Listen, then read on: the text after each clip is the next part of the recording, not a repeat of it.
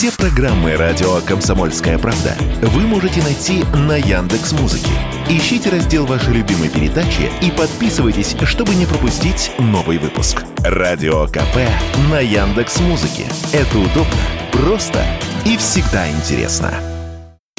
Ребята учились вместе в Новосибирском аграрном университете. Прошли годы, и теперь им по 40 лет. Александра, он был старостой, призвали на специальную военную операцию. Он командир минометной батареи. Друзья держали со старостой связь по телефону, узнавали, как служба, спрашивали о проблемах, а однажды решили навестить одногруппника. Да не с пустыми руками. Зная, что военным нужна гражданская машина, скинулись и купили Ниву. О том, что едут, сообщили всего за полчаса до встречи рассказывает участник этой экспедиции Михаил. Осталось уже там, грубо говоря, 30 километров до того поселка, где они дислоцируются. Мы уже ему позвонили говорим, говори адрес, мы едем. Он говорит, ну куда вы едете, чего вы врете? Он долго понять не мог, какое-то недоумение, потом сказал адрес. Мы подъезжаем, он вышел из подъезда, и мы стоим, конечно, в полном недоумении. Минут 40 он просто стоял в недоумении, потом мы ему сказали, что вот эта машина, забирай, паркуй. Староста, конечно, рад. И друзей увидел, и нужную для службы технику получил. Кто узнает об этой встрече одногруппников, поддерживает ребят. Люди, конечно, воодушевлены. Все говорят, блин, ну вы красавцы, конечно. У них это обратная реакция такая. Дорогого это стоит, я это понимаю.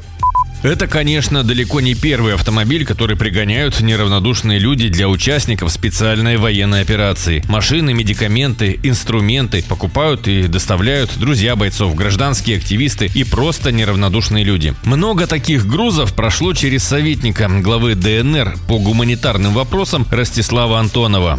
По крупному подразделениям уже все поставили. Они бундированы, одеты, обуты. Но сейчас наиболее острым вопросом это поставки расходников. Это дроны, антидроновые ружья, автомобили, это медицина, аптечки уже скомплектованные. Иногда бывают запросы на стройматериалы, на инструмент. Все это нестандартно, а без этого тяжело обустроить позиции, обустроить нормальный быт. Генераторы просят. Вот такие все вещи, которые находятся находится на стыке. Не военное, но такого двойного, можно сказать, назначения.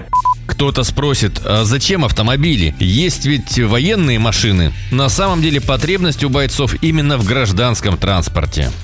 Автомобили нужны для многих целей. Прежде всего, это бойцам доехать до позиции и уехать с позиции, вывести, допустим, раненых, доставить какие-то грузы.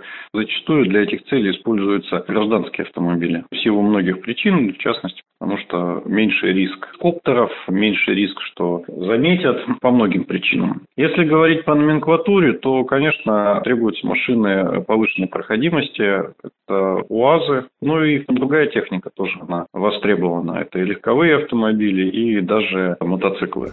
Наш собеседник добавляет, ценится любая помощь. Кто-то купит и отдаст автомобиль, кто-то передаст тысячу рублей, а кто-то отправит килограмм сала. И бойцы, и гражданские люди, что оказались в тяжелых условиях, ценят эту помощь. Вадим Алексеев, радио «Комсомольская правда», Новосибирск.